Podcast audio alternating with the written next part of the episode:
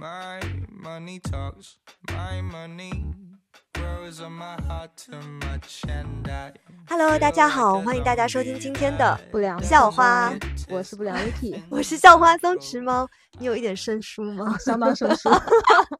我今天在准备我们这期节目的文稿的时候，打开那个 Word， 发现上次编辑时间九月二十二号，所以我们已经一个一个月了，是吧？对，就准备内容本身，嗯，哦、确实是有点惭愧呢。就是对，主要是跟大家道个歉，主要是我的问题。对，其实上大家听到的上一次的节目，应该已经是我们在十一之前密集的录录的、嗯，然后所以一直就是存量，嗯，然后十一回来了之后就是。可能玩得太开心了，所以回来呢，一方面就是工作的事情会堆得比较多，另一方面呢，自己的那种在假期当中那些惰性还没有完全的消散，我就觉得，呃，十一回来已经两周了，但是我真的还没有开始收心，或者说从这个节目开始，我觉得我开始收心，回到日常的正轨了。哦，但是我们这一期新的主题是 Ricky 挑的，对，嗯，我还挺开心的，因为这个节目我其实曾经看过，嗯，呃，令人心动的 offer， 对，我们对，我们从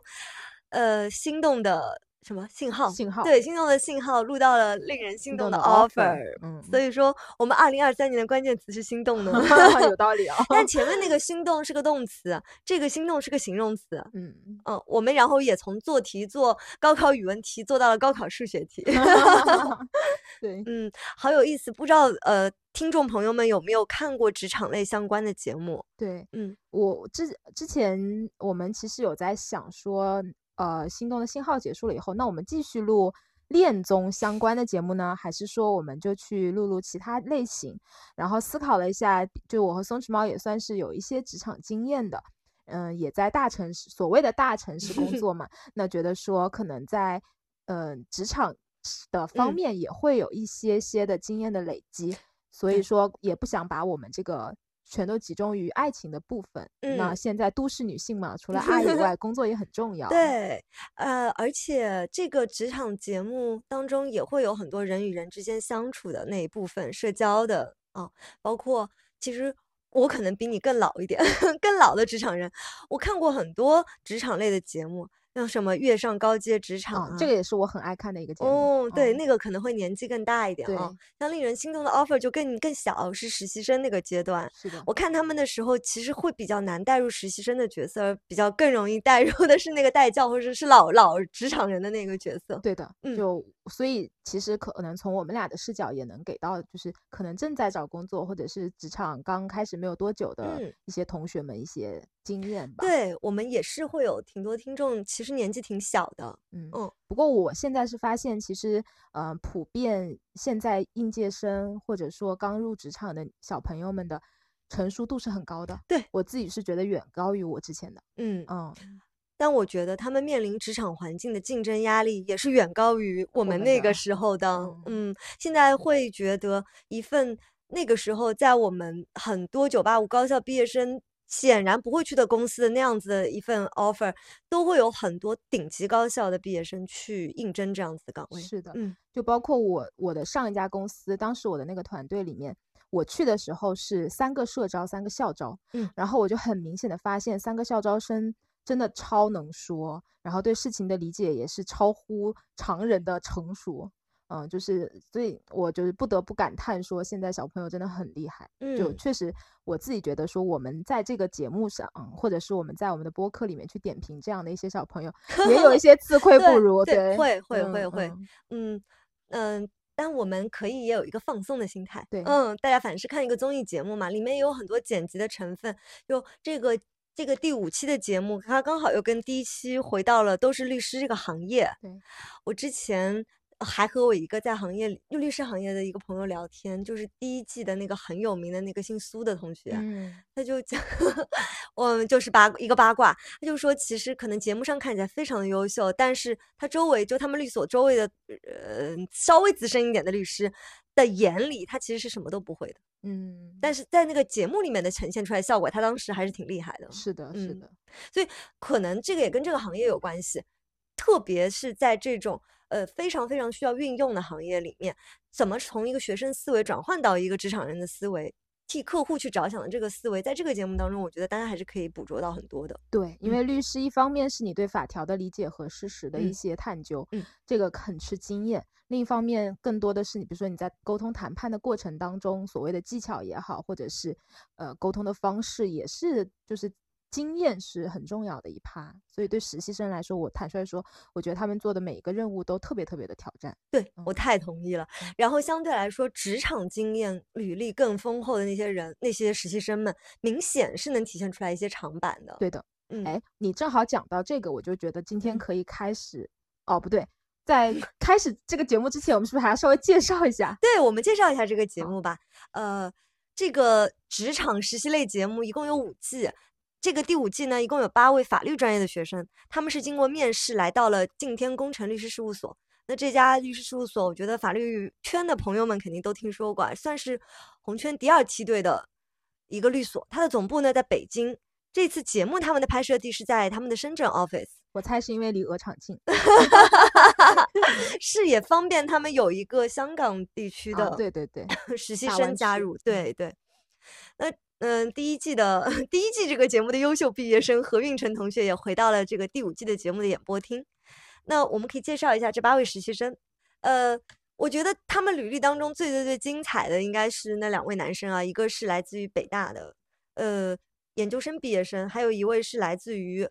牛津大学的毕业生。他们一个叫呃一个叫胡明浩，一个叫肖阳。对，然后这位牛津的男同学长得非常像刘德华啊，对，真的越看越像是我有的时候觉得他那个不动的时候，就是他没有说话的时候一些表情也很像，嗯，嗯各个角度都都挺像的。然后有两位，他们其中就是除除了两位本科生之外，其他的同学们的学历都是硕士。有有有一位华政毕业的同学，然后有一位港大毕业的同学，他是地地道道的香港女生，嗯，对，还有一位女生是从波士顿大学回来的，呃，还有一位男生，他是五次备战硕士考试考进了清华，清华的法学院。那两位本科生相对来说就是明显在他们的知识储备，对对对，就就他们内心有一点弱势感。初次见面，哦，他们就会觉得自己很有弱势感，对对。然后在后面呢，也会发现可能在积累上啊，或者成熟度上，确实是有差异的。对对。嗯，我非常的同意。所以就这块我我就还挺想跟你聊一下我们的今天的第一个话题啊，嗯，就是呃关于是不是要考研这件事情。嗯，对，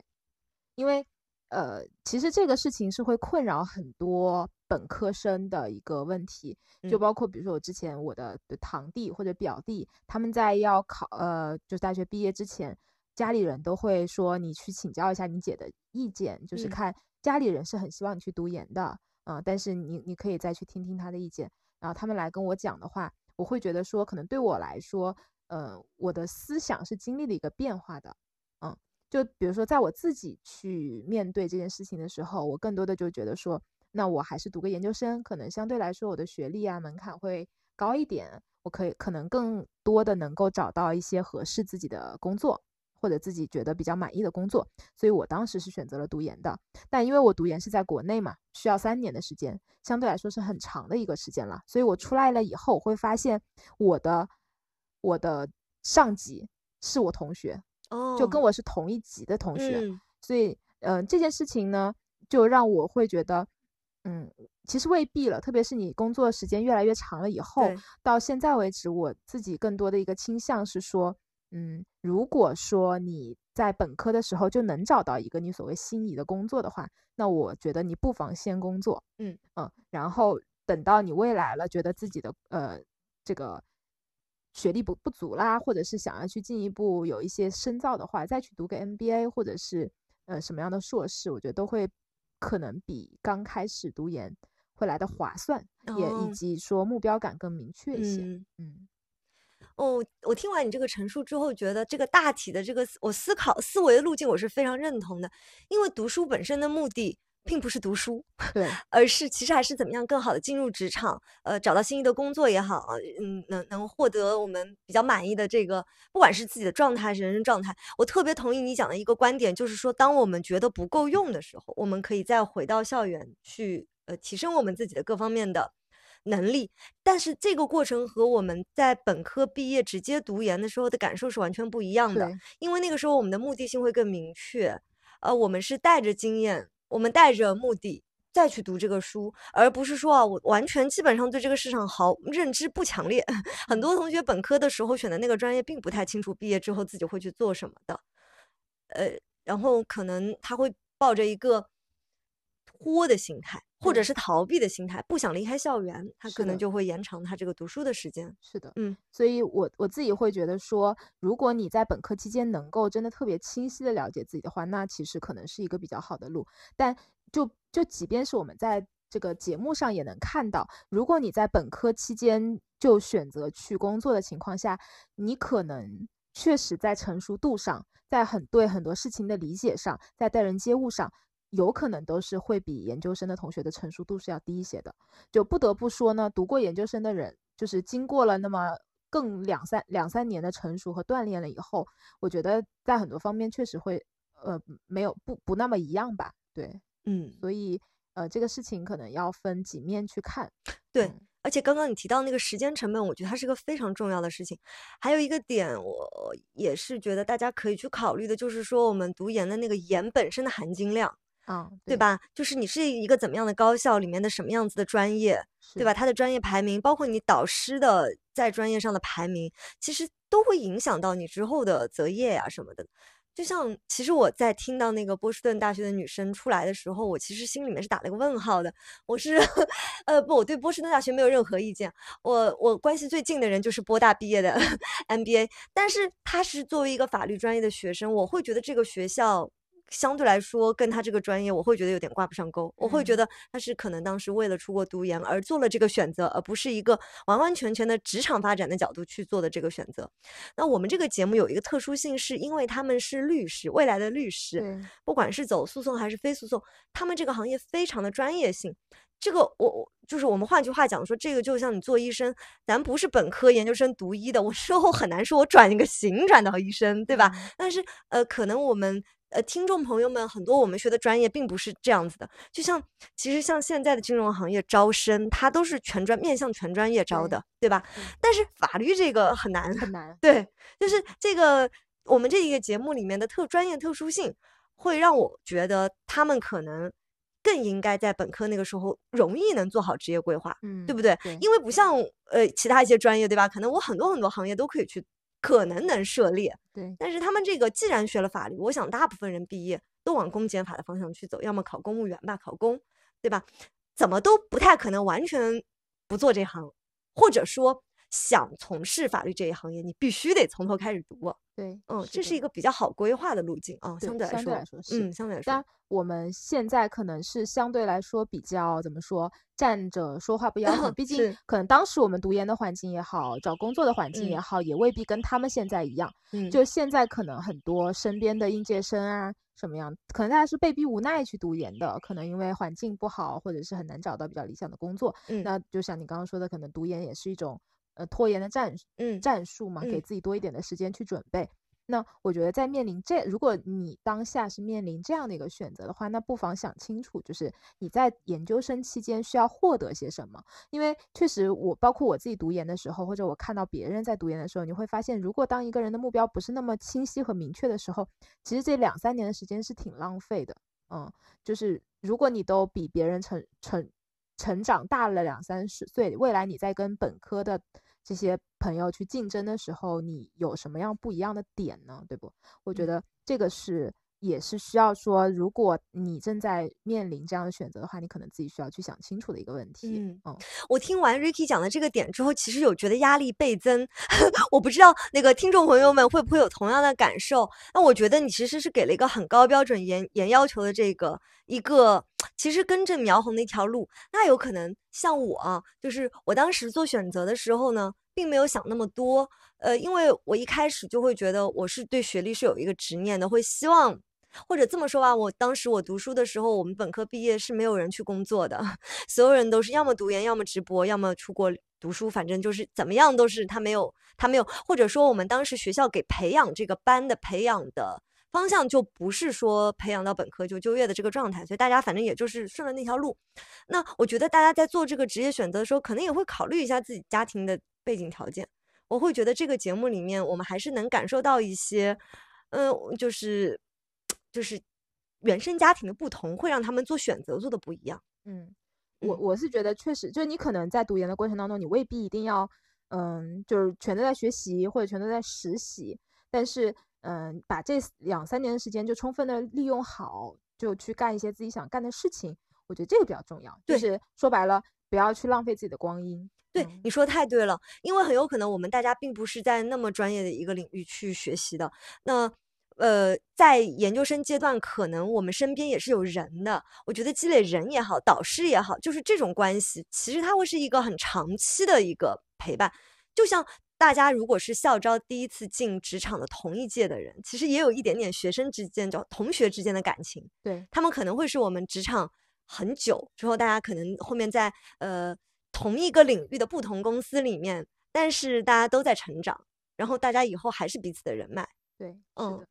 我觉得同学之间也有这样子的关系，包括和导师之间其实是会有，特别是如果是在国内读的话， 对, 对吧？嗯，如果选择出国留学的话，我觉得更加就是，嗯，不要浪费这个时间，因为时间其实过得很快。嗯，就就就，即便是你多玩一玩也是好的，嗯、对不对？你说太对了，就是那个能有假的时候，比方说在欧洲或者在美国的时候，有体力的时候，还能去穷游的时候，对，对，多走一些地方。我觉得增长一些自己的见识，其实也是一件很好的事情，包括去参加一些学国际的学术会议，参加一些国际的职场的招聘，去感受一下不一样的文化，呃，都是我觉得会是履历里面不一样的一部分。那些东西会在我们的人生后面，它会有，它会其实是是我们区别于别人的一些地方。是的，是的。所以其实，嗯、呃，如果你选择了读研，那这两三年的时间多利用它去做实践，去丰富自己的经历。嗯、那它不管怎么样，未来它都一定会会对你来说是一个挺好的帮助的。嗯嗯。那我就自己啊，和我说观察我周围的人，我认识的女孩大部分都是选择直接读研的。或者说直接读读学读学位读到一个顶，然后再去工作。但其实我认识很多男生，就像我们那个年代，他们是会选择本科毕业之后能去工作就先去工作了，就像你想的一模一样。那个路径就是在过几年之后，他们能静下心来重新考试，然后全职去读那个 M B A， 然后再可能转换一下职场赛道或者怎么样进，再重新进入职场。我其实挺佩服的，因为在我准备进入工作的那个时候。呃，曾经我是想过读博士的，我只是想着我要么在职读，要么就是先工作一下，看我之后需不需要读博士。但是后来好好像我发现没有那么需要，然后还有一个很大原因是因为我懒，我发现自己没有那个能力在白天的工作之后，晚上我再进入那种高强度的学习状态，所以我就渐渐放弃了这个曾经算是一个对自己立了个 flag 的那个想法。嗯。哦，那我在想说，职场可进入职场之后，可能也会消磨一些你去完全进入学习状态的那一种，嗯，斗志吧。特别是准备考试。对，我觉得看这个东西对你来说也没有必要。嗯、就是比如说我身边其实是有很多人，就是近期都在考 M B A 什么的。嗯、其实 M B A 它最后还是你需要去通通过研究生的一些呃最基本的考试。对对对，那。这个东西可能有的人他是在进入职场的第五年第六年，嗯，相对来说可能职业生涯比较平稳了，嗯，然后每天做的事情也相对可控，没有占用不会占用他过多精力的时候，他们就会分匀一点时间，或者说白了这在在这家公司待的差不多了，觉得嗯再丰富一下自己就可以走了的情况下，那更多的这个时候就会把手头的事情放一放，没有那么着急的，我就不不那么优先的去排它。嗯，那通过这样的方式释放一些自己的精力去做这样的一些事情。对，你说太对了，但是对每个人来说性价比还是不一样的。我我有的时候会觉得说，读书本身还是那句话，它不是目的，不是为了读书本身， 对, 对吧？最后其实还我们还是要进入职场，进入这个工作的环境的。呃，也不是每一个职业都是需要读到博士才是一定能把这份工作做到最好的。的嗯嗯、呃，一定会有那种。一些时刻我们我们有点迷茫，或者是进入一种想逃避的状态的时候，会觉得我回校园去暂时一下。嗯，而且我我自己是觉得其实呃不管其实你不管是前面读还是后面读，只要你后面是跟他相关的转，或就是你做的事情可能是跟他相关的，有一天有可能他达到的结果是一样的。对，殊途同归。对，殊途同归。比如说对我来说，我可能是先读了研，我然后我就会发现我研究生的时候做过的很多研究啊什么的，当时我只是把它当做一个研究和一个理论去看，但随着我自己的经历慢慢的越来越丰富以后，我开始慢慢的，当我去跟我的朋友朋友或者同事去讲我以前曾经做过的一些非常脑科学的实验的时候，我竟然可以解读出它背后的人性，或者是它反映的人和人之间的一些关系啊之类的，我我就会能够理解他了。那我觉得这个呃，可能如果在经济学上也好，法律法律上也也都是一样的、嗯、就是当你积累了一定的案例和一定的实践了以后，你会突然有一天想起来你曾经学过那些理论，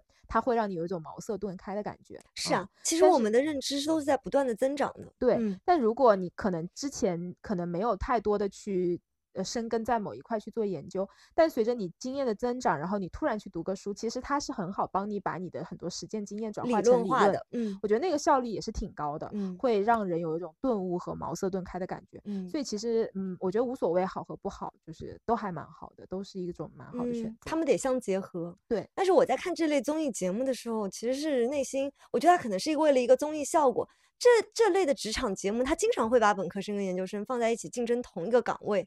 日常生活当中会，我我印象特别深的是啥、嗯、我们之前就是去面试的时候，就是我我作为应聘者去面试的时候，特别是校招的场合，那个时候真的就是研究生和本科生坐在一起，然后我印象特别深的是当时我就是大家就确确实是会相互问啊，你是本科生你还还是研究生，然后本科生内心就是会有这种状态，所以那个岗位本身是没有学历要求的。对、嗯、对，他没有学历要求、嗯、但是、嗯呃、在同场竞技的情况下，本科生内心就是会有一种他们比我大，然后比我成熟，比我可能比我知道的多的这种 感, 感受的。 嗯, 嗯，我觉得这个是在特别是校招环节是很容易很经常出现的一个问远方一个现象吧。嗯，但其实到了社招，当你有一定工作经验了以后，即便你只是一个本科生工作了一年，就不会再出现这个问题了。嗯嗯、对，你的履历或你的工作经验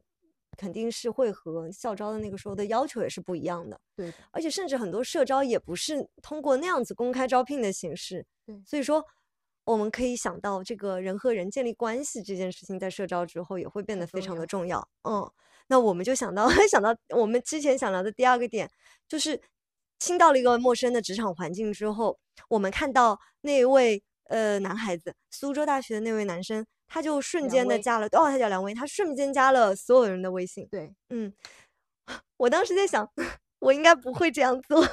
你会吗？呃，以前的我肯定不会，嗯，就以前的我是就是甚至是那种，比如说我到了一个新的部门，然后被拉到了部门的大群里面，嗯，我都不会去主动加人的。哦，这样，对，我就是因为你进去，比如说我上一家公司吧，特别明显。嗯呃，一百个人，我们部门有一百个人，嗯，然后他把你拉到一个大群里面，说实话，你你加谁不加谁呢？就是你是无从判断起的，对不对？嗯，你也不可能一下子一百个人你都去加了他。那我更多的可能是，如果是我小团队的群，我会，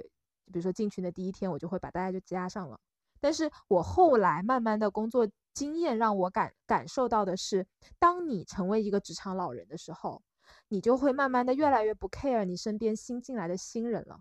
所以作为新人，你怎么样让老人很快的知道你，很然后很快的知道说，当我要做这块工作的时候，我想到的是他。我觉得加微信就是一种很好的方式，因为你会发现，当你的组织很大的时候，就以我前面的我我们部门一百个人来说，新进来一个人，他其实给到原本就在这个组织里的这些人的感知度是很低很低的。甚至很多很多人他进来好久好久了，大家都分不清他是谁，或者都不知道这个人进来了。所以呃，我会觉得说，从这是第一点吧，就是说从你的曝光度和让大家快速熟悉你的这个过程来说，如果你是新人，你进来就立刻加了所有人的话，那你一定会抢先其他人一步，让大家老人们都认识你。我觉得这是第一件事情、嗯、第二件事情也是很尴尬的一件事情，就是我会发现，如果你在进入到一个团队的最初阶段没有去加别人的微信的话，但前提是你们呃可能交互很多时候是要用微信这种方式去的话，那当有一天你已经你发现你已经进公司半年了，你还没有团队某某个人的微信的时候，你会非常尴尬。嗯，然后所以呃，对我来说我也遇到过这样的情况，就会发现哎，我都待了一年了，我竟然没有这个人微信。然后可是你们是工作上有很多交互的，但是没有彼此微信。不不不，就就是也有这种可能性啊，就是比如说现在用企业微信，嗯、oh. 啊，那我们可能就没有私人微信。Oh. 但突然有一天，我们在假装大家都很熟的情况下说啊，我微信发你个东西，然后一打开发现，哎呀，我没有你的微信，那一刻是非常尴尬的。嗯啊，所以到后来，比如说我我我换工作的时候，我到了一个新的团队，因为我们没有没有微信群，我们全都是企业微信群，但我就会觉得说，我还是很怕说未来有一天我发现我没有任何人的微信这件事情会很尴尬。所以我就会创造一个场合让大家来加我的微信。我当时就是呃，我进去然后就给大家分享一个，就做了一个市场时间的分享。我分享的第一页我就写先介绍了我的整个经历，让大家认识我，然后上面就放了一个我的微微信二维码，我就会告诉大家说这一页最重要的是你们要加我的微信哦。我就通我会通过这样的一种方式去让大家来加到我。但我觉得这个可能跟团队大小也是有关系的。我我听你讲到一百个人的团队的时候，我觉得就算是我现在的状态，我也不会觉得有必要要把所有的人就加上。嗯，像我们去开一些行业的会的时候，它可能是来自于全国各地的这个行业里面的同行吧。我和我业务关系或者说地域没有那么近，我们这个地域会影响我们的业务嘛？我可能。我就真的不会主动加，但是如果是上海地区的，或者是江浙沪皖地区的，我可能就会我就会加，我也会主动加、嗯。但是我发现会有人来加，我觉得他们是很远的，而且我会觉得我们的生活大概交集不大，我们的工作上面交集不大。对，这我觉得我就觉得我们回到这个节目里面，他其实是一到了之后，他就和所有的中年级的律师们先加了微信，当然他有迅速的让别人认识了。那我们如果从结果倒推看的话，其实他挺快就离开了那个实习的场所了。但是那跟他加没加微信没有关系。哦不不不不，我的意思就是，我不我不知道你是什么感觉啊，就是我会觉得，如果我们是在工作的环节能对到的时候去加，我自己会觉得是一个更有效的链接吧。可能我本身并不太会经营弱关系，呃，然后怎么样把弱关系变成强关系，我觉得这又是另外一个层面的事情。而且每一个人可能就是能把控强关系的这个数量，我觉得他可能也不太不太一样。呃，我我会基于这个，就是不太有业务链接的，我可能会存让他存在群里面，就甚至是小群啊，就是一个工作的小群。我我们如果这个工作很顺畅，大家后面确实是有后面继续能交互的，可能大家就会加加群。但如果我举个最简单的例子。比方说介绍买保险，就是是别人介绍我的，然后那个保险专员和介绍我的那个人和我拉了一个三人群，就这种状态，他如果不主动加我，我也不会主动加他。我觉得这个是呃两件事情，嗯，一个是对于两位的这种行为，呃，我觉我自己觉得是他也有点过早，因为我也觉得他有点过早。说实话，你是实习生。嗯你还不是说是正式员工，嗯，如果是正式员工，我可预期的是我可能会跟这个部门或者是这个公司里面的大部分人有交集，嗯，那我觉得在那一刻我去呃去加所有的微信，我觉得问题也不大，说白了。对，我觉得入职的时候他们又不是一个很大的 office， 深圳 office 也就那么点人， 对, 对吧，那我觉得就不是一个一百人的那种状态了，我觉得是很合理的。是的，嗯，就是对于我来说，如果是面对一百人的团队，我肯定也不可能一下子真的去把一百个人都加了，嗯，但是我会去判断说，呃，在短期内就可能跟我去也建立连接的，比如说我的我的团队和我领导的其他团队的这样的一些人，嗯，我会尽尽力的都去认识掉。对，就是我觉得这个取决于我们跟他之间本身的关系的呃远近吧，我们肯定会有个优先级。然后我觉得你讲的那个第二个问题，如果我和一个人工作上对接到了，我一我一定是会加加微信的，因为我们大部分时候不会用企业微信，我觉得因为有你们有企业微信，所以说可能会忽略掉了原来我们没加微信这件事情啊，嗯，因为我大部分工作对接就是用微信的，所以说嗯，这个是这个第二个情况我不太能遇到，我我以前反而觉得自己可能是会主动去加别人微信的那一个人。就这这几年的职场经验，这些的职场经验反而让我变得没有那么主动。嗯，虽然我们领导很多时候都会跟我讲说，出去开会的时候主要目的就是多认识一些人啊什么的，啊，但我可能仍然我不知道是包袱还是我不知道是不是包袱啊。现在我有在反思，但很多时候我可能嗯会觉得判断到我们不一定是那么近的状态的话，我我不会那么主动的去加微信。那是一定的。嗯，就比如说我不是周三要去出差嘛，嗯，就是也是去参加一个行业的会，嗯。嗯，我的任务很简单，就是去认识人的，嗯，因为我才新到这个行业，那我会需要去建立自己的人脉。那对我来说，如果是一个我们经常去学习和对标的公司的对接 的, 的人，那我一定会主动去加他的， 对, 对、嗯，但是你判断下来，对你来说可能没有太多用，可能更多是他来问你问题的人，你肯定就不加了。哦，这样哦。所以我我是觉得在，哦，如果是不是在工作环境啊，嗯，就是在面面对同事以外的人的这这些情况的话，就是价值判断啊，就是你判断这个、哦、我明白你的意思。那我会觉得如果我是那个保险销售的话，我会去加我潜在客户的微信的、啊、所以我觉得他没有来加我微信这件事情是我觉得是挺奇怪的。 嗯, 嗯但我我肯定不会主动加他。 嗯, 嗯主要工作是认识人。我我发现啊，其实啊，在很多新入职场的人，他们一定有一个需要去克服的，或者说需要去花时间去做的事情，就是建立人脉。对这件事情，嗯，因为随着职业经历的成熟和成长，其实这个人脉会、呃、有的时候可能会越来越显著吧，这个功能，特别是在有的时候我们需要呃换。换公司的时候，就是你怎么样去链接弱关系变成强关系，你会有什么想跟大家分享吗？我觉得就是主动啊，嗯嗯，就说说实话，就我的第一份工作，因为我是顾问，嗯，我作为一个独立的第三方机构，所以我能跟很多很多客户打交道，嗯，就我当时对接的那个行业，基本上行业的对接人我都认识，就是行业总共有一百多家公司，一百多家公司的对接人的微信我都有。嗯，但是你会发现，嗯，其中就会有一些人来跟你关系变得很好，因为其实你是他们的资源，就他们在问什么，嗯，市市场的情况的时候啊，或者是有一些解决方案的时候，其实对他们来说我是很有用的，嗯、所以你就会发现有一些人他能够把跟我的关系变成强关系，嗯啊、嗯，但有但有一些人就不会这样做。那我自己去后来慢慢的去观察下来，我会觉得就是就是主动，嗯，就是说白了。嗯，比如说我作为一个顾问，我对接了一百多个客户或者是对接人，那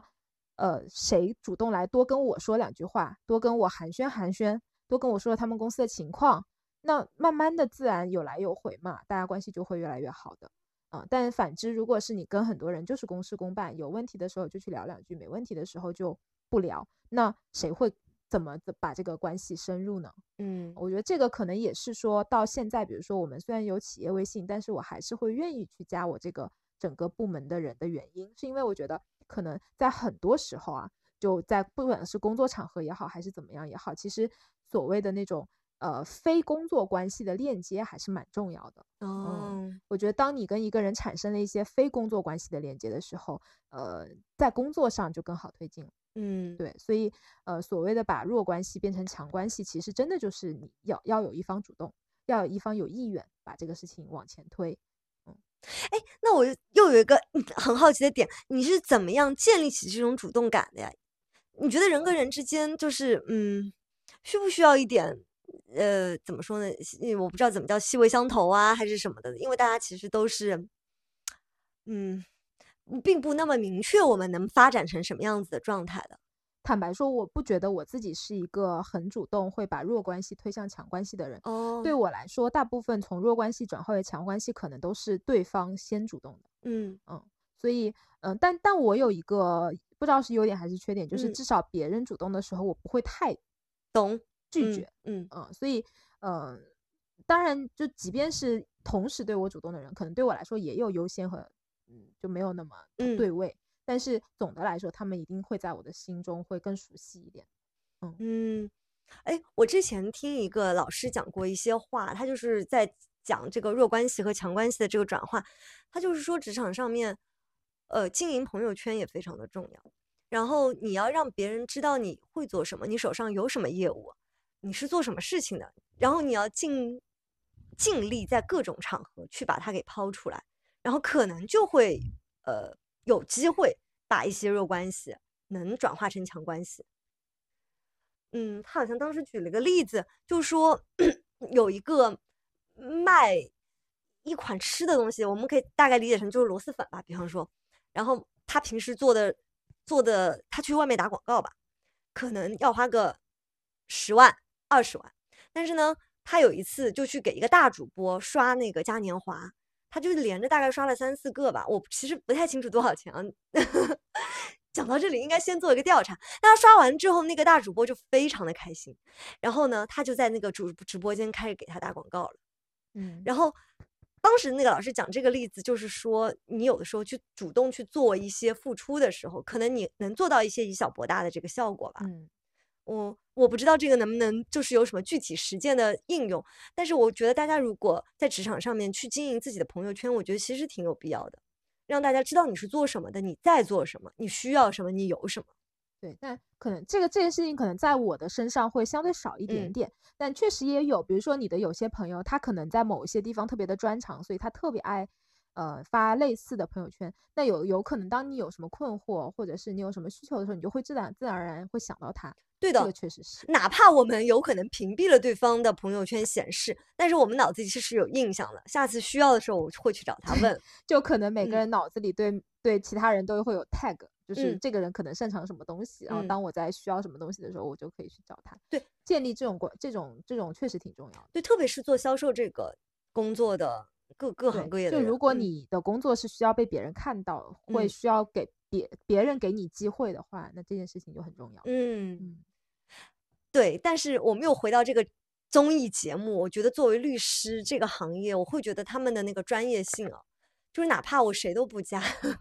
哪怕我一上来不是那个主动加大家微信的人，但是我如果在工作当中体现出来的我的那种嗯各种成熟度和专业性的时候，我觉得会被人记住，然后可能在那个之后的团建里面也可以更好的去跟大家建立一个私底下的链接。就是当时那个男同学的行为，我我我觉得当时是惊到了我一下的，对我也会有点惊讶、嗯、但是我当时其实想了跟你一模一样的问题、嗯、我就想说如果是我的话我会不会这么做，嗯，就如果是正式员工的我的话我会的。嗯嗯，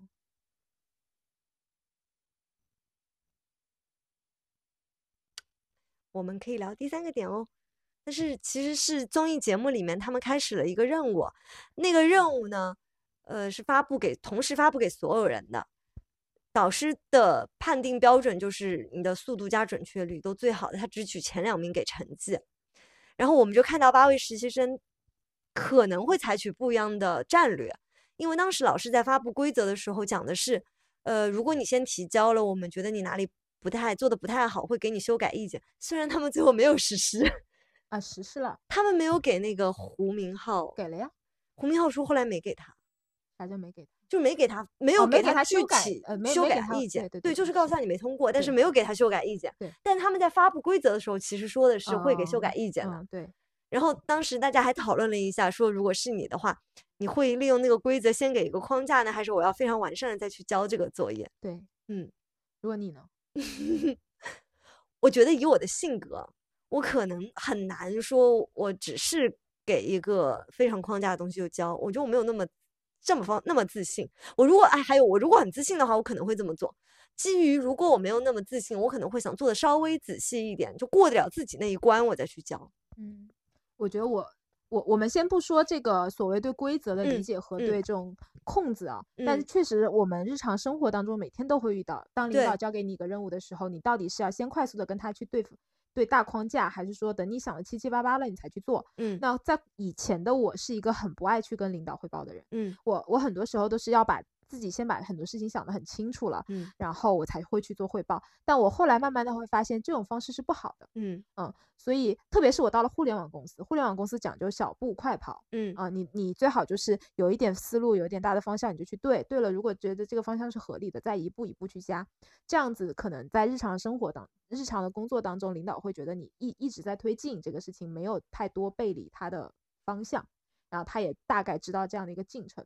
但可能在我以前的时候，我更多的就是跟你一样，我会想说我我先把这个事情按照我的理解和我的想法把它做到最细，做到我把所有的细节都想通了，想清楚了，我觉得这个方案还比较完整了，我才去给领导。这样就会导致几个问题，第一个就是时间特别长，然后在很长的一段时间内、嗯、你领导是不知道你在干嘛的，嗯嗯。然后第二个事情是，如果大方向偏了或者跟他想的不一样、嗯、你其实是很浪费时间的。哎，你会你会不不会跟他主动交流吗？我我我在过程当中是会和他交流的，我以前是不交流的，哦，因为我觉得我没有想通，如果他多问我几个问题，我可能就答不上来了。所以我我更多的就是希望说我自己把每很多事情都想通了以后我再去跟他讲。哦，所以你会觉得所有事情你是能想通的，你已经有个大前提是这样子。我我一般接到一些任务的时候不会默认所有的问题我能想通，所以我会在整个过程当中，我不是去接受他的提问的，我可能会去问，我会去问别人，不管是领导还是同事，我会去问我想要的东西，或者在这个沟通的过程当中完善我的这个要教的这个东西。所以你本质上还是说你进走一步你都会大概会同步一下你的进展，或者是提出一些你的问题，你并不是会等到所有的都全都是出来了以后你再拿着去跟领导汇报嘛，对吧？但我可能没有你那么细致，我可能有些东西会想不到，所以我会预设了我需要在这个做的过程当中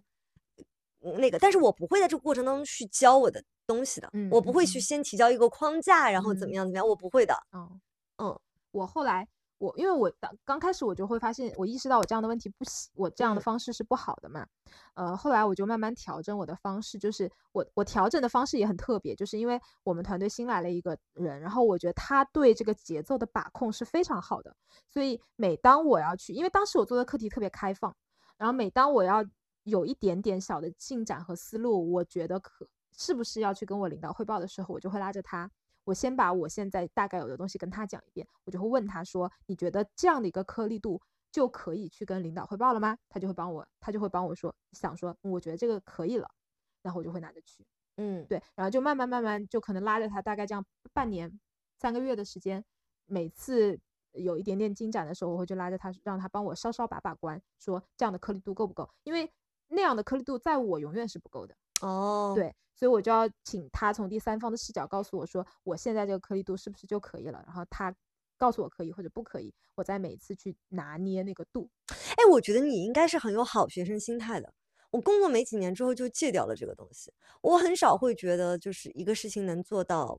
嗯，就是在实践的过程当中啊，能做到非常完美。这是为什么我可能没有你那个你刚刚讲那个呃，我那个对我来说肯定是不够的这个点的时候，我是惊了一下的。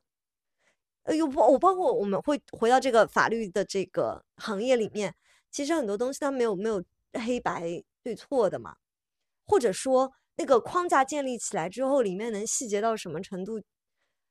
可无止境吧。换句话说，甚至是有点无止境吧。你你对于几个案例在里面，其实是。呃，完全是你花时间在上面的这个事情。对，嗯，我觉得某些程度上我有点像就是梁薇，嗯，就是可能我很多事情如果我认我认定了，或者是我觉得是这样子，我就会我就会一步一步一直往里想，一直往里想，一直往里想。所以你越想越想越想，你就越深越细，然后越深越细。所以说，如果我过程当中不去跟领导沟通的话，他就会很耗我的时间，嗯啊、呃，因为我会需要很多时间去思考，然后如果跑偏了的话就很浪费，大概是这样、嗯、我听到了，你是个非常有责任心，对自己要求非常高的人。我觉得这是性格导致的吧，确实我的前一任领导就就会跟我说，呃，就不知道前两任领导都会告诉我说，我是一个特别爱深度思考的人，嗯，但我也不知道是好事儿是坏事儿。我觉得就跟就跟他们对两位的话是一样的，就如果你是在一个呃，对的方向上去做，那这件事情可以就很好。但如果你的方向刚开始就跑偏了，那就会很很痛苦。哎，其实很多人他都是能广度上面能可能能顾及的比较好，而深度上他未必能做得非常好的。所以你就是典型的那种，如果任务布置得很细致，目标很明确，你就能做得非常到位的。也不不一定，不好说，不好说。怎么就怎么就心虚了呢？如果做的太明确了，可能对我来说也没意没没没意思了。就我整体来说是一个需要有挑战的人，哦、我不是那种你搞给我一个很细致的任务让我去完成，我能完成的很好，不一定。哦、嗯，就我的探索欲是建立在我好奇和。我自己真的自发想去做。所以你是挑工作的？我是挑工作的。那不是很那那做你老板不是很很很难很挑战？对，嗯，对。但是随着时间的随着我年纪的增长，我觉得这件事情在慢慢的消退。但是确实在呃应该这么说，呃，在我还是个小白的时候，在我是白纸的时候，我是不挑工作的。然后我做每一件新鲜的事情，我都会觉得我能学到很多东西。但确实在可能三年到呃以后的一段有段时间，我就会有一点开始挑工作，我就会开始想做自己真的感兴趣的事情、嗯、而不是一些我不理解在做什么的事情。所以在那段时间，我是会跟我领导产生很大的冲突和矛盾点的。我会很多事情如果我不感兴趣，我就拖着不做，这之前也讲到过。但现在慢慢的我又会呃倾向于说，工作就是工作嘛，啊，就是该怎么样就怎么样，嗯，对，所以又开始慢慢恢复到一个比较平和的状态。嗯，哎，我我会觉得，因为呃，这个就有点像那个开车这件事情，可能我们最开始是很小心的，开到一阵子的时候，会觉得自己开的特别好，那个时候就会大意，然后可能会出一些事故，之后又会回到那个相对来说更小心一点的状态。对，但是那个时候跟第一个状态比起来，技术又会变得更好了。嗯，是的。嗯，我们在看这几个实习生的时候，我好像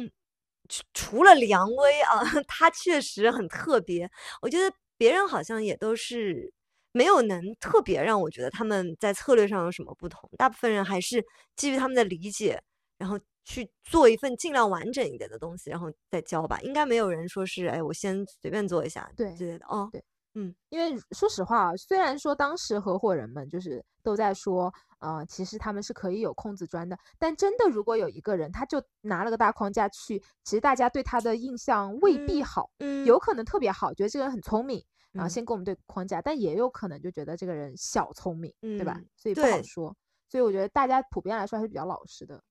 是，我觉得如果是我对，如果是我的话，我应该也会很。就我还是那句话，我会做到起码当下的我的认知范围内，我是相对来说更满意的状态。嗯，嗯我觉得拿得出手，我才会会去教。嗯，对的。但里面就有一个同学，他是过了那个 deadline 之后，他还是把它做到了凌晨，然后第二天他交了。你如果你是老师，你会有什么感受？我觉得挺好的呀。嗯嗯，就是首先，嗯，他还是比较主动的承认了，说自己可能在这块没有太多的。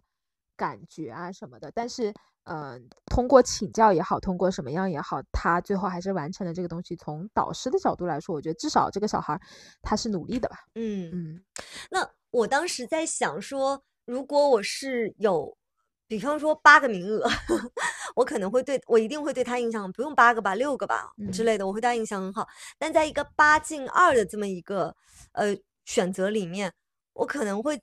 就非常清晰，他现在的不足是比较明显的这么一个状态。虽然他的态度非常好，可能以后我们可以有一个长期问，嗯，可能啊，如果他来向我请教的话，我们可以是那种亦师亦友的关系。但是可能在这份 offer 里面，我可能会就这件事情会觉得他的能力是欠缺的，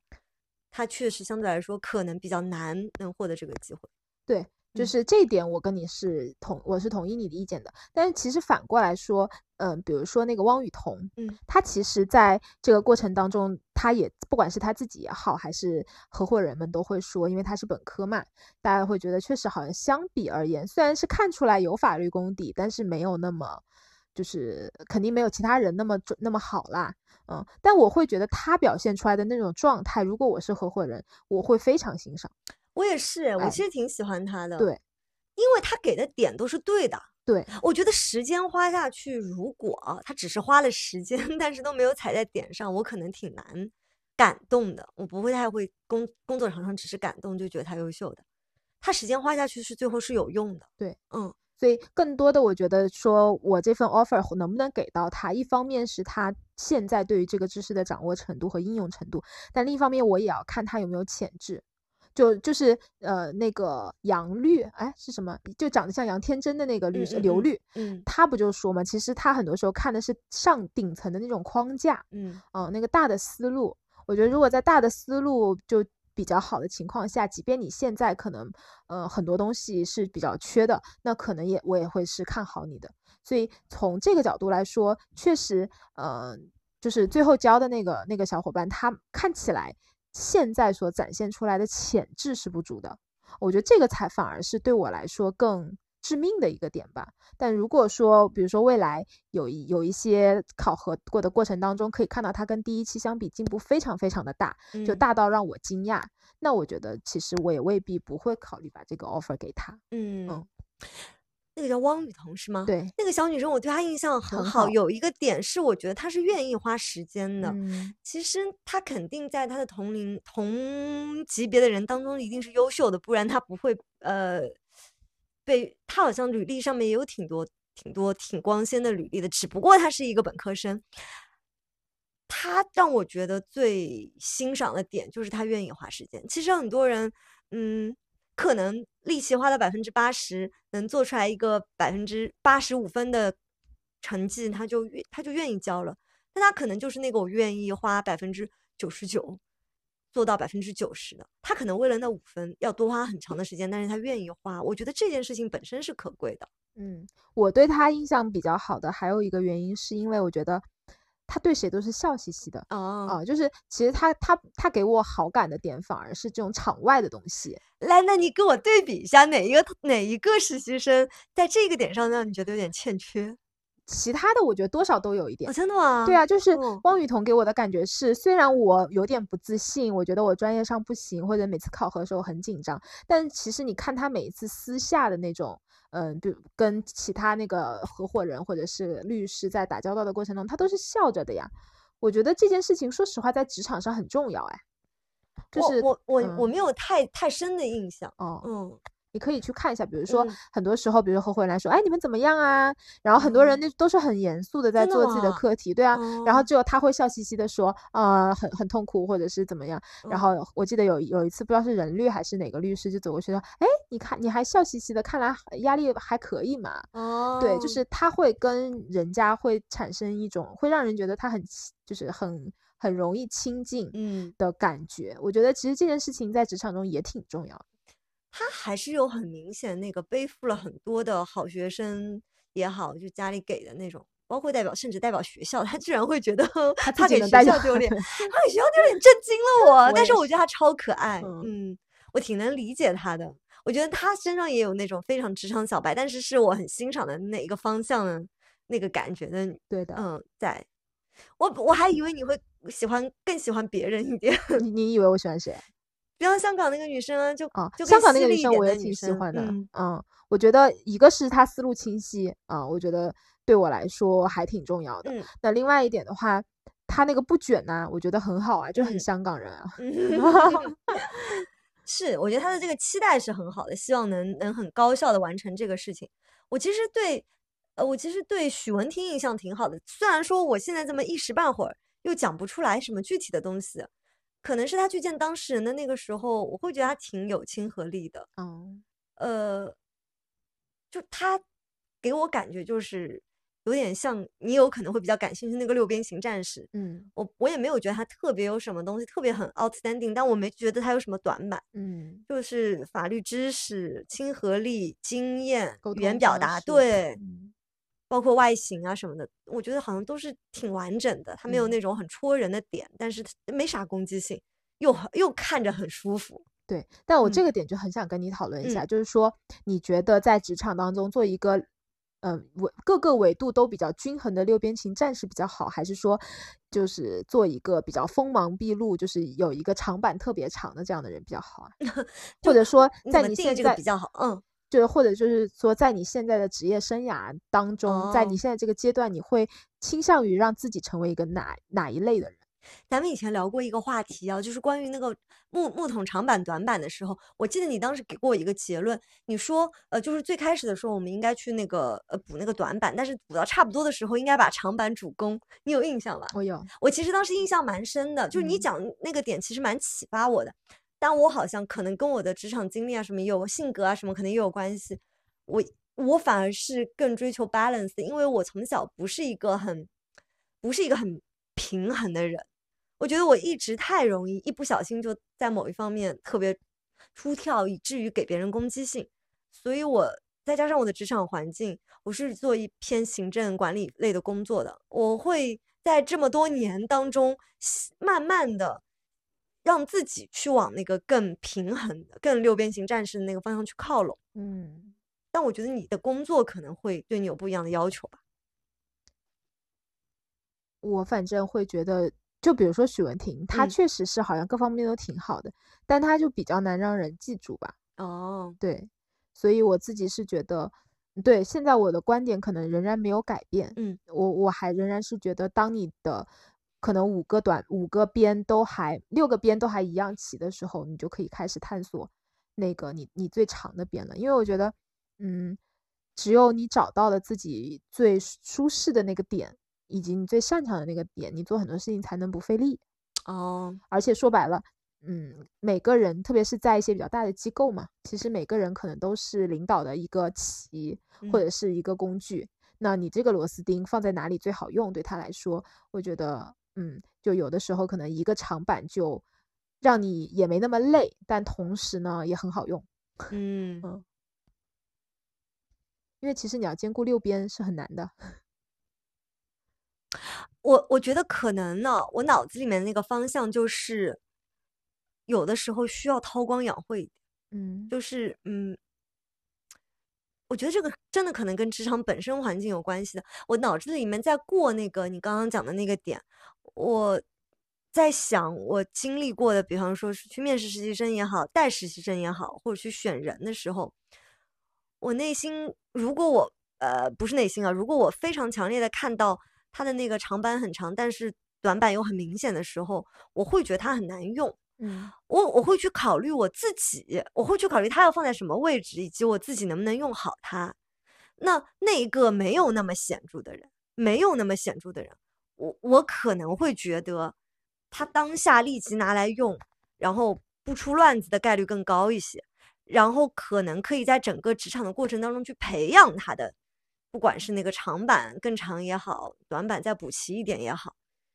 就是我只是设想了一下啊。但我有听过另外一位比较资深的，但是他们那个专他们选择的岗位就是偏销售岗的，他跟我讲说，他一般在选人的时候，要是一眼捕捉不到对方的弱点，他不太敢用这个人。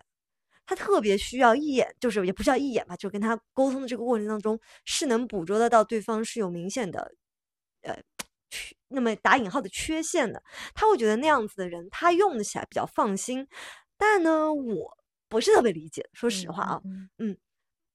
所以我听过这样子的理论吧，我可以这么说，我听过这样子的理论。我觉得你提供的这个视角还蛮好的、嗯、就是还正好也补缺了我的两个视角、嗯、我觉得从首先从你的视角来说，你的视角我我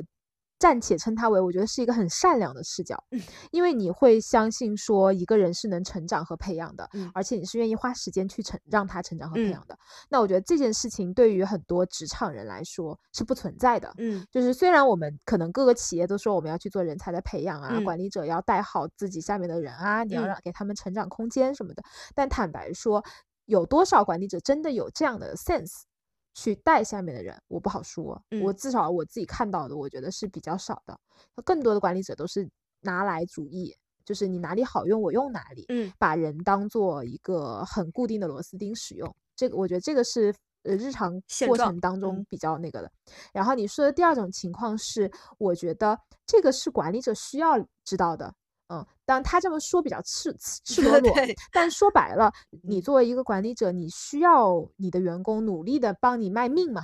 那他他所谓的弱点也好，或者我们换个词叫做他的需求到底是什么？嗯，你你你要去所谓拿捏他的点是什么，才能让他去帮你好好的做事情。这个事情确实很重要。就像我之前认识的一个人，他们换了个领导，领导来呢就做了一件很很有意思的事情，就是给他们做了心理测试，就是以那种开玩笑的形式什么的就让大家做了，做完了以后后他们当时没反应，做完了以后他们才反应过来，我靠，我的老底都记都给他了呀，对吧、嗯、因为作为领导者来说，每个人的诉求都不一样，有的人要钱，有的人要位置，有的人可能单纯只要认可啊。那如果我却我知道了你的所谓的弱点或者你的需求的话，我就很好的去激励你啊、嗯、我就可以让每一个人都围着我转啊、嗯、所以就其实你的第二你啊你的第二种我也是很能理解的，我、嗯、而且我觉得作为管理者是需要有这个 sense 的。嗯，你你恶意的恶意点说是去拿捏他的弱点，你善意一点说就是更好的去激励他。嗯嗯，然后那我自己也遇到过第三类人，就是他更多的就是用这个人的长板。但呃那那那个姐姐她就是也也比较成熟的一个管理者啦，然后就会有很多人她会比较善于发现说哦、呃、你可能在语言表达上比较好，那我可能很多需要语言表达的工作我就交给你，另外一个人他可能框架比较好，然后另外一个人他可能细节啊什么的掌握的比较好，那你们分别因为你们这样的特长你们会适合什么样的事情，他就会一直把你往这个方向去用。那我也被这样用过，但是说实话我的感受也不好。对，我可以想象。 对, 对因为你会发现那我你只用我长板，那我短板怎么办，我怎么补，对吧？所以管理者就是没有什么好和不好的，当然最好的管理者是我能够充分用你的所长，但同时我也给你机会去补你的短板，就是你的第一种所谓理想型的或者比较善意的管理者，这样去做我觉得会更好一点。哎，我在听你呃梳理这个的过程当中，我就想到了不一样性质的企业以及不同风格的管理者，就是从上到下的那个不同风格，因为其实风格它会有的时候有点相近。就是我现在关系最好的一个律师行业这个圈子里面的一个女生朋友，她所在的一个外企就是一个气氛非常 peace 的地方，从他们最大的大老板开始，给他们的这个高级管理者定 K P I 的时候，他就不是那种他就是那种属于到年末的时候大家可以匀一下的，让所有人都完成的。嗯，呃，他他是应该是用这种方式的。然后他们这个高级管理者在对于他们的时候也都是鼓励式教育的。然后他们整个企业就是比方说对女性非常友好，鼓励大家结婚生育请产假休假，然后也不会在休假的时候要求大家怎么样怎么样。但是他应该就是属于呃内心也很接纳，他一上来就面对这样子的职场，他也是既感激又接纳，然后他就是很主动的奉献自己的那种。但是他跟我讲说他们领导永远都说他好。嗯，呃，他当时跟我讲，他说呃，他的领导跟他讲说觉得他现在好棒啊，他都没什么可以教他的了。我说诶，那不是很好吗？但是他忧心忡忡的跟我讲，他只是挑了好的讲，他并没有说我做这件事情做得很慢。哎，我就发现那如果对于这种有自制力的选手来说，那样子的领导其实很棒，因为他其实有自制力，他并没有因为他这么一夸他就觉得哎我真的是那么好的了，他还是很清楚说自己是有什么地方不够的。嗯，那可能他们从上到下在面试的时候他们也都面了一类人嘛。因为我当时最早听说他们的高级管理者 K P I 能互相补的时候，我心里在想说那会有人不满意吧。但是后来想一想，人总是会有，就是我的一生可能会有不同的阶段，也会有不同的事情，会有状态，生病什么等等，家里有事儿。但是他可能能给到每个人有那个机会，就是在你做不到的时候，别人也会来给你补你。那你这次状态比较好的时候，你去补别人。他可能在一个人人叫什么怎么说呢，流动性更小一点的环境里面的时候，他就比较容易实现这样子的一个状态。因为我自己的行业也是流动性比较小的，但你讲的那些，特别是那种你讲的就是第二种和第三类的，我觉得那种环境应该流动性比较高。对，嗯，是的。他要是不停的只用你的长处，就像你讲的，你一定会有不舒适的感觉。嗯，对的。我觉得我我同意你的想法，可能就是如果说在一个职场环境里面，大家要日长长时期去相处的情况下、嗯、那可能更多的时候会更多的去关注到你的成长。嗯，但如果对于一个流动性相对比较高一点的企业的话，那说实话你的成长跟我有什么关系？对，我还没等你成长了你可能就走了。确实是、嗯、确实是这样子的。哎，你讲到这个点我又想到，我就是昨天和一个很资深的金融行业的一个就是管理者在聊，他们最近在面试，他就说他呃他等到面到他这轮的时候，都是咱们就说学历背景都是非常优秀的状态，可能这个区别就是这个人的性格和他的一些出身背景什么的。他说他在挑销售岗的时候，他会选择学历背景很殷实的小镇青年。哦，他不太喜，他觉得那一些就是家世背景比较好的小孩，就没有好到那种啊，没有好到那种可以躺完全躺平，但是就还不错的那种小孩，他们其实没有那么长远的愿意待在这个公司里面的，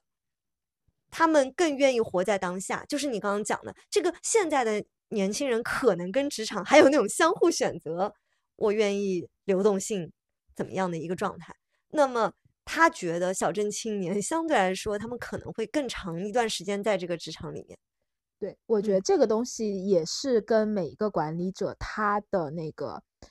他自己本身的价值观是有关系的。你你这个观点，我同样在一个宇宙大厂的嗯创始人，他的理念也是这样的。对于一些可能偏中后台但是非常关键的一些岗位，他招的全是这样的人，就是清华北大的小镇做题家。Oh, 他们想在大城市立足。对对，而且那些岗位是相对比较敏感但是又比较苦的岗位。哦，你说太对了。 是, 是的、嗯、确实是。我觉得这个点它本质就在于拿捏。嗯，就是拿捏到你要钱、嗯、你要在这个城市生活下去、嗯、所以你不能很快的跳槽，或者说我能给到你很大的激励力度，能让你过上现在的生活，你离开这儿你拿不到。你说的太对了，而且他就是要钱者，就是说他们他其实从他的既往人生经历里都知道，这个人是一个很努力的人，他是一个愿意付出，而且他对自己有要求的人。是的，但是他的出身并没有那么好，所以就更好拿。对对，嗯，就是能上好的学习，能从小镇考到好的学校，说明你智商也不差，努力也很强、嗯、然后但是你又是个小镇青年，说你说明你家境也没有殷实到说你可以在大城市随便躺一躺也可以混、嗯、混得很好。嗯，对哦，我们这个呃聊综艺的轻松节目没有想到呢，突然怎么有点阴谋论的感觉？对，有有一点感觉在说，就是其实没有了。我我觉得我们也是给了给了一些角度，就是确实非常现实吧。对，但是不是只有这样子的环境的？就是我们周周周边，包括我自己所处的环境，以及我那位朋友所处的环境，他也是律师行业，还是有那些关注成长的。我觉得真的是属于。呃，企业文化的不一样吧，嗯，而且我的那个朋友，他其实也是在呃非常激烈的投行待过或者什么，他最后是选择了这样子一个地方，他也觉得更适合他。对，我觉得说白了，嗯、这个就是现在对于我们来说都是双向的选择双向选择，嗯，对。如果你去了一个你不是一个小镇做题家，然后你去了一个全是这样的环境，你可能也会受不了，因为你会被他们卷死。你说的太对了，你可能会被他淘汰，对，或者主动淘汰他，对，对吧？嗯，确实是。所以就是什么样的，确实是不同的，非常。不一样的企业会有非常不一样的方式和就他看待人的方式和他自己的企业文化。哎呀，那讲到这里我就在想，你说这种职场会不会也有点像信息茧房，就是不同的企业不同的风格，他就把呃相就是能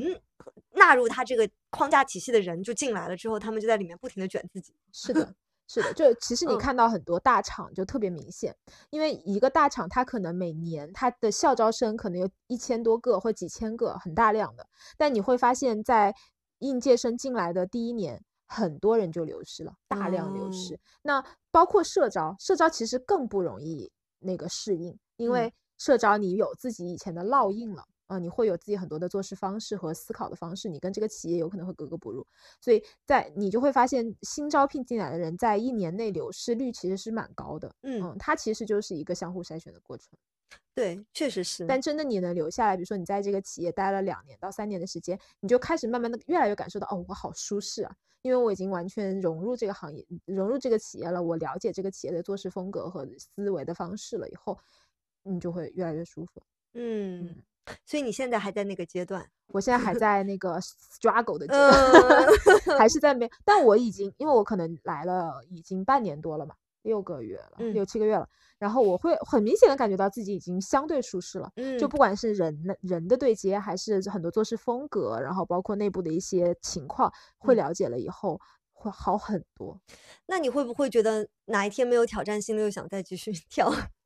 反正现在对我来说挑战是一件还蛮痛苦的事情哦、oh. 啊，不，换工作是一件还蛮、oh. 蛮痛苦的事情但是我相信一定会有一天我觉得没有挑战了会走的，真的、哦、嗯，我肯定没有说我认定现在这家公司就是到我退休，肯定没有。嗯，但除非我一路高升祝福我一路高升那我可能就不走了。 好, 好嗯，哎，我们这个今今天这个节目其实聊了很多我们自己的感想啊，我们自己的那个呃，怎么面对我们职场上面遇到一些问题的时候，我们是会怎么处理的，然后也给了一些我们周围的人的看法，或者我们看到的一些呃情况吧然后结合咱们这个综艺节目里面，因为综艺节目肯定是会有一些美化过的东西、哦、我甚至觉得他们遇到如果是像节目里真的呈现出来那样子带教律师，其实也是挺幸运的。对对，那几个带教律师都还是很可爱，非常好，对，对非常好。我我是觉得今天就是我们有点像借着 offer 聊自己、嗯、因为其实我们俩之前聊的可能都是关于情感上的呀或者怎么样、嗯、然后其实比较少涉及到职场的话题、嗯、所以今天一一旦就是这个东西抛很多话题抛出来了以后，我们就开始有特别的话对, 对特别多的话要去分享和那个啥，所以可能更多的都是自己的一些 personal 的观点。 嗯, 嗯，我们这个往下面看这个综艺的时候，它里面每一个嘉宾自己的可能情况也会更多，我们在预告里面也能看到、哦、对的，我们以后可以下后面的节目里面也可能会多聊一些这个嘉宾们的他们自己的情况，或者说从这个职场反映到他们人本身是怎么样子的。对的，嗯，也是挺值得讨论的。嗯，那如果你们是因为恋综而关注了我们的节目，那也可以试试看看这个呃令人心动的 offer。 对、嗯、还是蛮好看的。我对，是的，我也觉得没有我想象当中的乏味。对，嗯，那我们下期节目见咯。好，拜拜拜拜。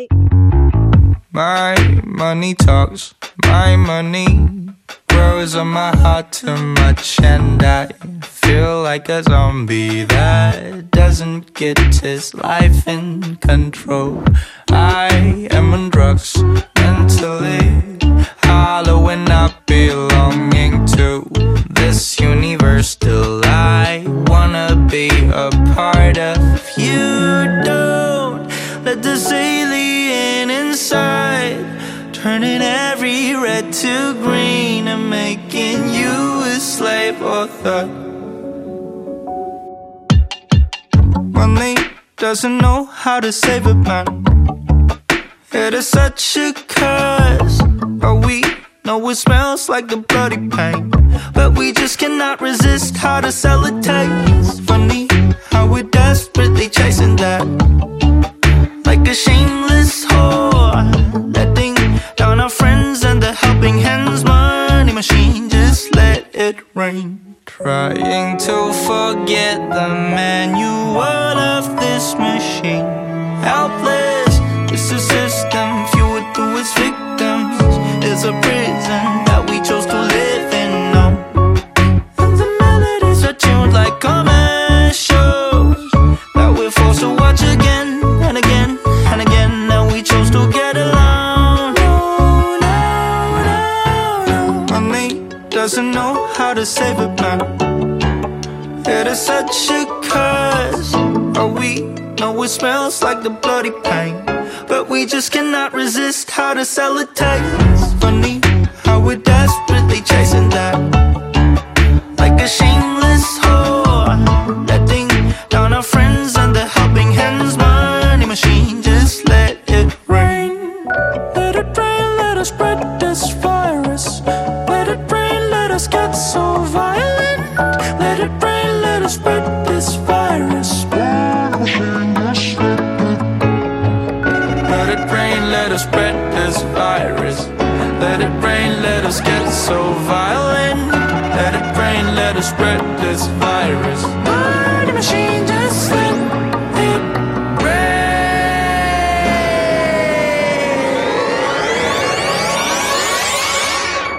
Money doesn't know how to save a man. It is such a curse, oh, we know it smells like the bloody pain. But we just cannot resist how to sell it tastes. Funny how we're desperately chasing that, like a shameless whore, letting down our friends and the helping hands. Money machine, just let it rain.